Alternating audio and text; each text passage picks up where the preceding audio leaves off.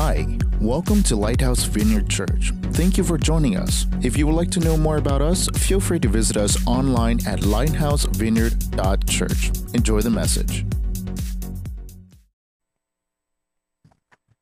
Hello, everyone. My name is Clint Schwartz. I'm the lead pastor here. Thanks for being here today.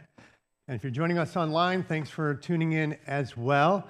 Um, with Easter coming up next Sunday, one of the things we typically see is we see a lot of visitors come. So make sure you're inviting friends and family to come. Um, but there's a chance that we might be more full than we normally are. So if this is your church home, if you're part of the church family, I would encourage you plan on sitting in the front row, like this second row. Do you see how packed they are? They're all, there isn't an open seat there. That's what we want to see in the first several rows. So uh, make sure you take a shower, put on deodorant, brush your teeth, all those things come and just kind of sit beside someone. Uh, let's try to fill up the, the empty seats up front so that our visitors have a place to sit uh, when they come in as well. Okay, so several years ago, I worked at uh, Memorial Hospital, and one of the benefits that they gave to staff was a reduced uh, monthly fee for their health and lifestyle center. So that was their, their fitness center, their, their gym. And so I signed up for it. And I started going five days a week. I would go in the morning. I would, uh, before work, I would have, um, I had my own locker. I had my, my gym clothes and, and all of that. I had that routine, take a shower after you work, work out and so on. And so I started working out a lot and I started to look a little bit like my cousin Arnold. And um, this is a photo of what I started to look like. So that's not doctored up at all, though. So you can, you can take that down. Uh, the problem was, as you can tell, it didn't last, right? I wasn't able to sustain getting up early, getting my clothes around, taking it to the gym, you know, all of those kinds of things in the morning. So I fell off working out every morning because I couldn't work it into my lifestyle, right? I couldn't work it into my lifestyle. So um, this is true. This is also why a lot of diets will fail, right? You get onto a, a diet and you, you, you, lose a lot of weight. You know, recently um, we had our 21 day fast, which isn't a diet, but, you know, I lost a lot of weight. We changed what we ate during that time or didn't eat at all. Um, but the problem is with a diet is that it, it does, it's not sustainable, right? You can't, you can't continue on that diet. We have to be willing to change our eating habits if we want to have you know, if we want to lose weight and keep the weight off. So we have to have a lifestyle of eating healthy. Someone once told me that if we want to consistently work out or we want to um, eat right, we have to create a lifestyle of that. We have to incorporate it into our lifestyle, something that would work for us. So for me, what that means as far as working out is I can do it at home down in our, our basement, and, and that seems to work. And I, I tried to do it five days a week, and I'll just be honest, it didn't work for me. So, four days a week, worked out uh, pretty well for me. And so I do that, and then after doing the Daniel fast, I've, I've gotten, um, I've broken my addiction to sugar a little bit. So, I've changed my eating habits. I, I don't eat a bowl of Lucky Charms every day. Um, I don't have a bowl of ice cream every night. Uh, but I do occasionally, occasionally have it. But so if we want to be physically healthy, we need to have a healthy lifestyle. Does that make sense? Have to have a healthy lifestyle. Well, this is true with our relationships as well. If we want to have good, healthy friendships, we can't hang out with them every night of the week, right? We can't go to their house every night and hang out with them. I mean, we have to have a balanced lifestyle. We have to have those moments when we're actually at home, uh, doing laundry, you know, um, cleaning the house, things like that. And so, a healthy relationship, healthy friendship, requires a good, balanced, healthy lifestyle. For those of us who are married, if we want to have a good relationship with our spouse, I mean, it's good to, to go away on a vacation, right, for our anniversary. But that by itself isn't going to sustain a healthy marriage, right? We have to have a lifestyle where we're, we're going on dates, we're uh, being nice to one another, um, we're celebrating things. Those kinds of things have to happen. So a healthy marriage requires a healthy lifestyle to sustain it. Well, it's true spiritually as well, right? It's true spiritually as well. A healthy spiritual life requires a healthy spiritual lifestyle. There are those moments when we're on a spiritual mountaintop, but that's not going to sustain us for the rest of our life.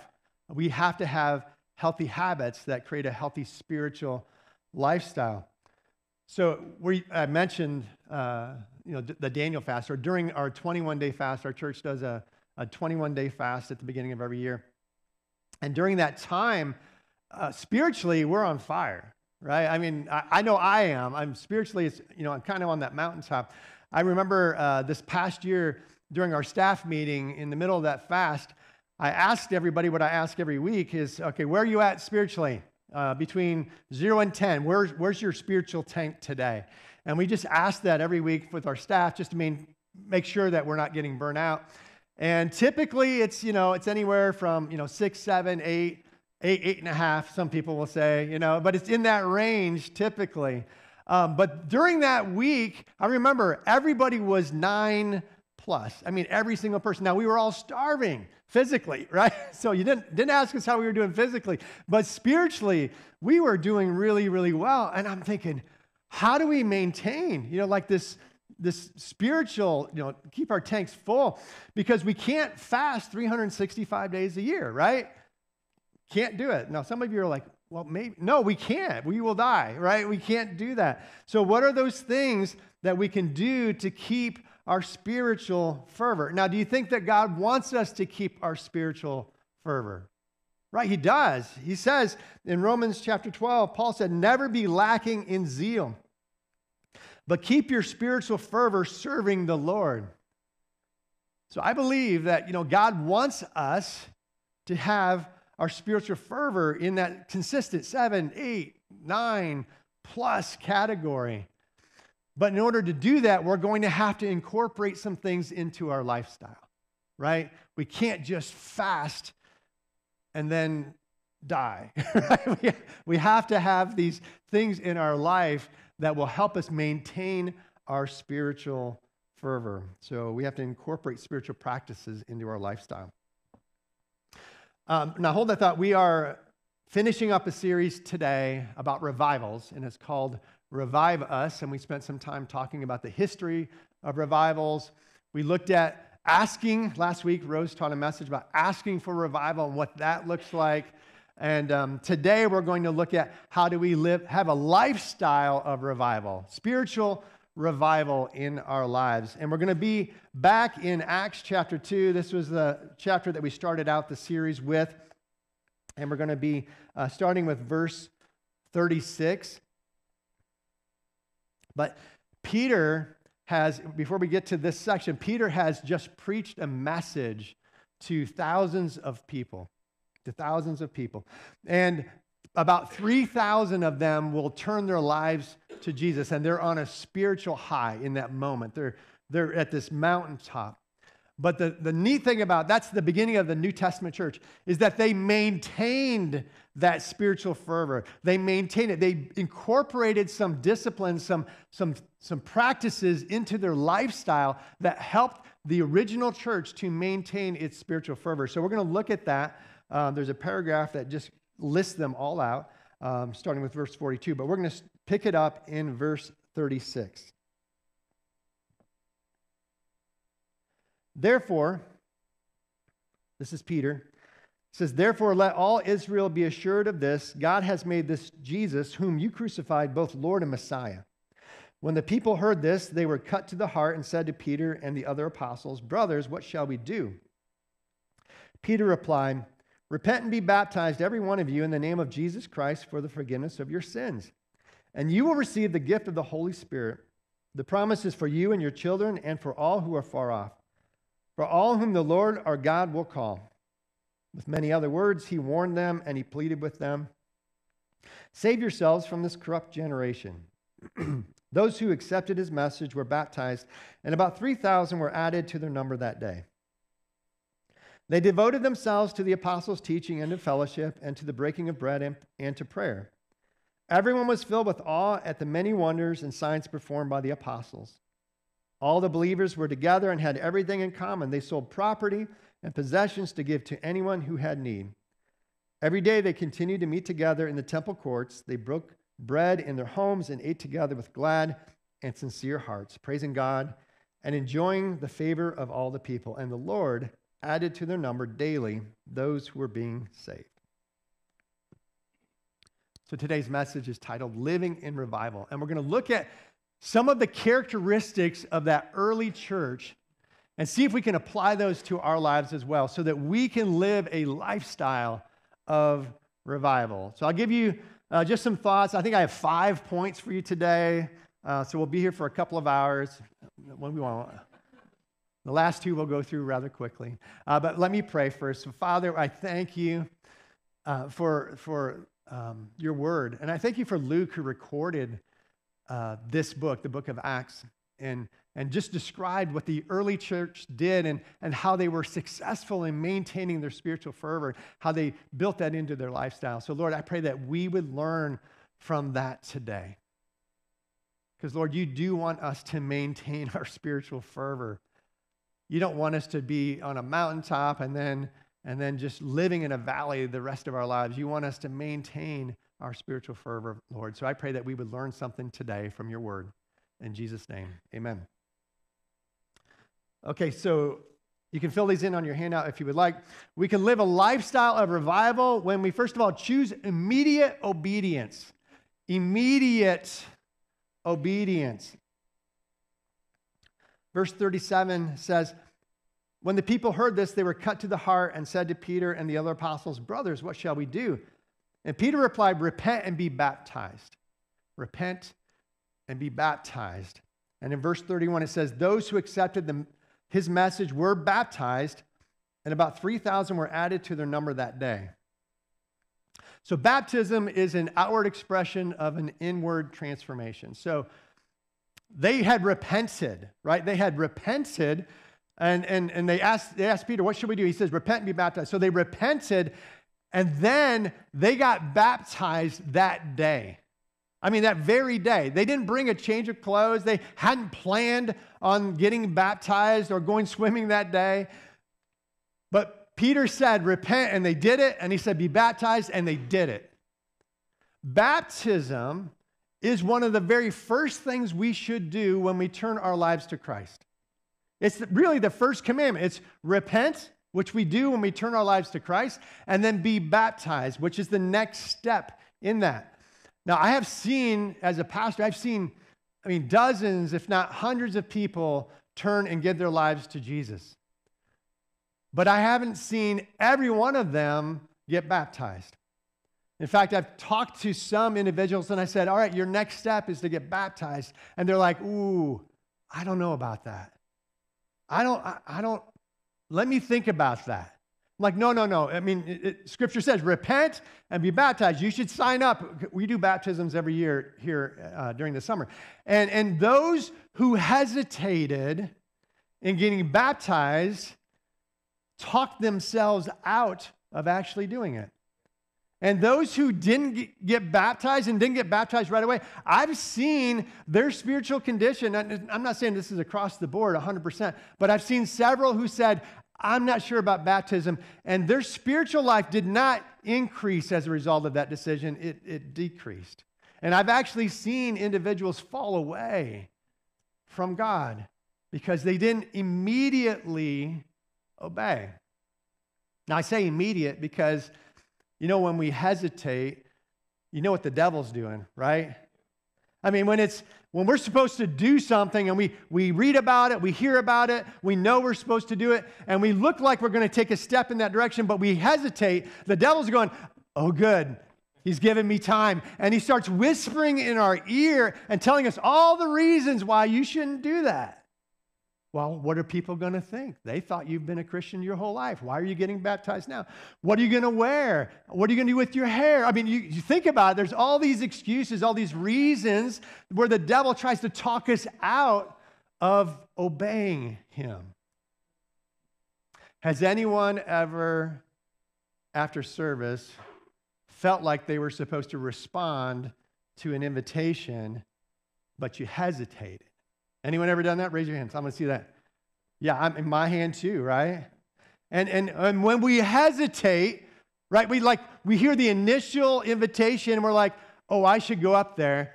And then we hesitate and then we listen and then we think a little bit and then we look over at our, our friend beside us and then we look at our clock and then we remember what we're doing tonight and, and then we say, well, maybe not, right? And we miss out on what God had for us here during the ministry time, during that prayer. All because we hesitated. Hesitated. Delayed obedience is disobedience. It just is. In the Gospel of Luke, chapter 9, the author tells us of two men who were invited to follow Jesus. And listen to what they said. Verse 59, it says, He said to the, another man, this is Jesus speaking, Follow me. But he replied, Lord, first let me go and bury my father. He hesitated. And Jesus said to him, Let the dead bury their own dead, but you go and proclaim the kingdom of God. Still another said, I, I will follow you, Lord, but, but first let me go back and say goodbye to my family. And Jesus replied, No one who puts a hand to the plow and looks back is fit for the service, fit for service in the kingdom of God. See, Jesus' expectation of us is that when we know what we're supposed to do, we just do it quickly. We don't delay because he knows the tactics of the enemy who will try to talk us out of obeying. So here's a question I want us to ask ourselves. Is there something that God has told me to do to do but I'm hesitating? That's just between you and God. You can write it down if you want. But is there something that God has told me to do but I'm hesitating? I actually in my earlier notes had but I'm dragging my feet. Guys, if we want to live a lifestyle of revival, of continually growing in our spiritual condition, we have to learn that practice right up front, which is immediate obedience to God. When He says to do it, you just do it. So that's the first point. We can live a lifestyle of revival when we choose immediate obedience. Second point is this is just simply commit. It's our word for the year. It's commit. But I love that because that was a characteristic of the early church. Verse 42 says, They devoted themselves, they devoted themselves to the apostles' teaching and to fellowship and to the breaking of bread and to prayer. They committed. The word devoted is this Greek word I'm not even going to try to say today. I practiced it and it still didn't come out very well. Um, it means, though, to be earnest towards, to persevere, to be constantly diligent, to adhere closely to as a servitor. The early disciples were committed to each other. I mean, they were, they were devoted, they were committed to one another. They did Bible studies together, they did life together, they ate together, they prayed together. They didn't just meet together one hour on Sunday and live apart the other seven days a week, the other six days and 23 hours a week, right? They were committed to each other. And if we want to live a lifestyle of revival, we're going to have to spend some time with one another. Spend time with others who are doing the same things that want a lifestyle of spiritual growth. Proverbs 27 17 says, As iron sharpens iron, so one person sharpens another. I wish I would have brought up two irons, you know, those pieces of iron where they do the sharpening of knives, because, you know, it's, it's the two against each other.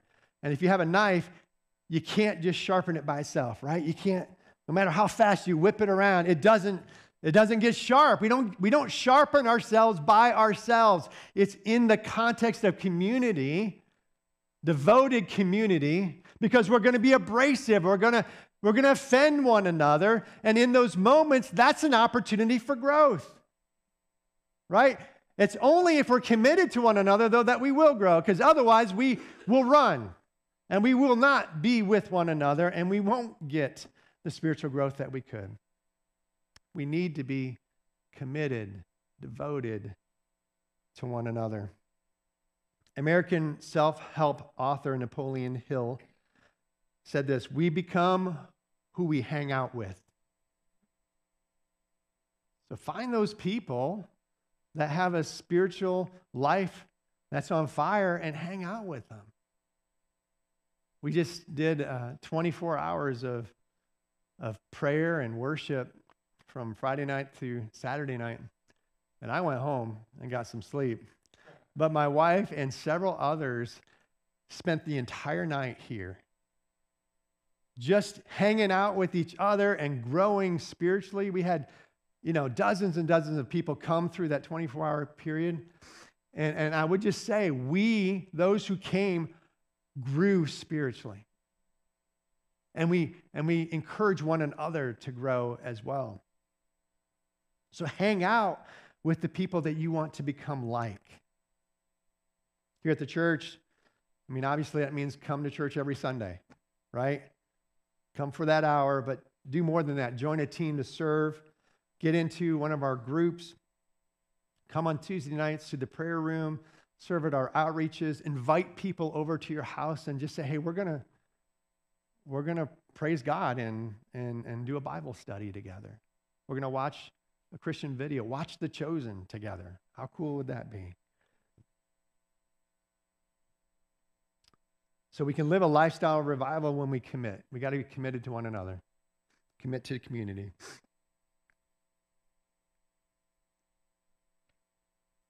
Number three, we can live a lifestyle of revival when we believe in and look for miracles. Believe in and look for miracles. Verse 43 said, Everyone was filled with awe at the many wonders and signs performed by the apostles. Miracles were common in the early church. In fact, in verse or in chapter 5, talks about Peter um, and his shadow. Let me read this. It says, uh, The apostles performed many signs and wonders among the people. And as a result, verse 15, people brought the sick into the streets and laid them on beds and mats so that at least Peter's shadow might fall on some of them as he passed by. Crowds gathered also from the towns around Jerusalem, bringing their sick and those tormented by impure spirits. And get this, and all of them were healed. All of them were healed. Here in the United States, we have such a, a Western mentality. I mean, it, it's hard to change our mindset to like accept that miracles can happen.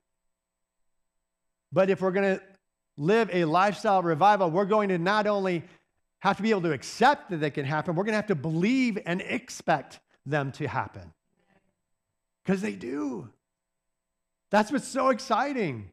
When you are anticipating it, when you're looking for it, it actually happens. Hebrews 11:1 1 says, "Now faith is confidence in what we hope for, and assurance about what we do not see." Another scripture says, and without faith, it's impossible to please God. Faith is believing in the impossible. It's believing in things that we do not see. Who hopes for or believes in what they already have? Right? I mean, faith, if, if our faith is based on what we already have, then we have no faith. Faith is believing in things that we cannot even imagine would happen because it doesn't fit, it's not scientifically possible. But if we're going to have a lifestyle revival, we're going to anticipate signs and wonders. And we're going to see them happen as well. So, and I've shared this before, but um, I, I believe the Bible. I believe that uh, the things that the early disciples did, that Jesus did, are all things that we can do as well. I believe that, right? I don't know how to do it all, but, but I believe it. I believe it. And so um, I take the Bible for what it says. And so I started praying for the sick. And, and so I just prayed for them. Now, this is the way it usually went. I would pray for them. I say, God, heal them. I pray that you, you know, heal them. And then after I'd get done praying, they'd say, Thank you so much for praying for me. And they, they felt loved and appreciated that I took time to pray for them. And then I would say, Well, let me know how it goes. And they would walk away with their ailment. And, and that was how it happened. And, and I didn't really see anyone get healed. I mean, I probably prayed for hundreds of people like that. I feel sorry that I was the one praying for them, right? Because I didn't know what I was doing. I was, I was just praying out of compassion and, and hope, but I wasn't really expecting to see a miracle. Now, I, I've, I've changed that now. Now, I actually expect to see something happen. And so I'll pray for somebody and say, so, and I'll ask them, so how do you feel now? Like if, what was your pain level before I prayed? Like one to 10, they'll say like a seven. So how is it now? They might say it's an eight now. Would you get away from me? I mean, you know, that, that could happen. But no, they'll, there's times when they'll say it's, it's, it's, it's the same. And I'll say, well, can I pray again? They're like, really? I thought we were just going to do this. You pray for me and I leave kind of thing. And I'm like, no, let's, let's do this again. And, and I'll pray again. And I'll ask him again, so how is it now? And I've done that where I've prayed and they're like, it's the same. It's the same. And then, you know, after the third or fourth time, they go, oh, oh actually, it's, it's a little better. Now, I don't think they're just saying that to get rid of me. You know, that could be the case. No, they're, they're actually like, it's actually a little better. And so then you pray again, and, and again, you pray with expectation. And when that happens, see, right? So, like, let me give you an example. If you knew that someone had a headache and that Motrin was going to take care of it, right? You would give them two Motrin, and then you'd ask them a half hour later, how you feeling, right? And you would expect their headache to be gone, right? That's why you're asking, because you know that Motrin's going to do something for them. In the same way, when we pray for people, whether it's for healing or we're praying for them to get a job or whatever, we need to expect God to answer those prayers because without faith, it's impossible to please God. And I will tell you, without faith, our prayers will not be answered. They just won't. So we have to expect signs and wonders. Recently in the prayer room, we prayed for a lady who had pretty severe stomach pain and it was immediately gone. Another person um, was healed of hip pain. Another person had cloudy vision in one eye and it was healed. Another uh, student had a sprained ankle, ankle last Sunday and we prayed for their ankle and all the pain went away.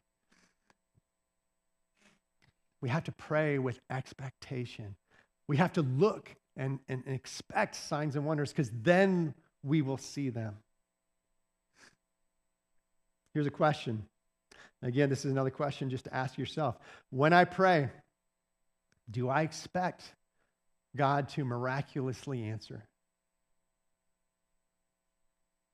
Hmm. I think the God just showed me that there's someone in here, maybe there's a couple of us, who used to do that. But life got hard. And so you don't anymore. And I would just say, God is still the same God who answered your prayers then, and He will answer your prayers now. But not if you don't expect them. So ask with expectancy.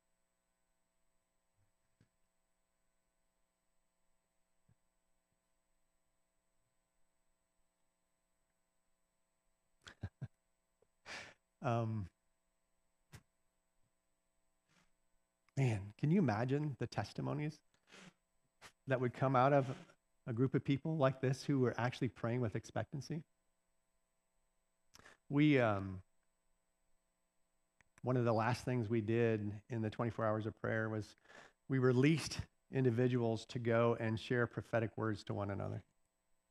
And um, we said, if, if, if God highlights someone in the audience here, uh, just go up to them and ask God to share something. And it was so cool to see because we were in a place where we were expecting God to move, and, and ev- I think almost everybody got up and went to someone and shared a word. I had a word shared with me that was just spot on.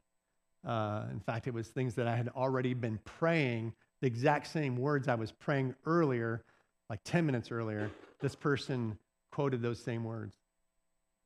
We, we just need to expect it. I want to expect. Anybody? You guys want to see God move? Yeah, well, we, we just need to expect it. We need to expect it.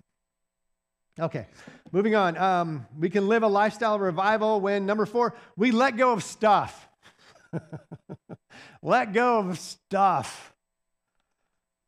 All the believers were together and had everything in common. They sold property and possessions to give to anyone who had need. They gave away their stuff.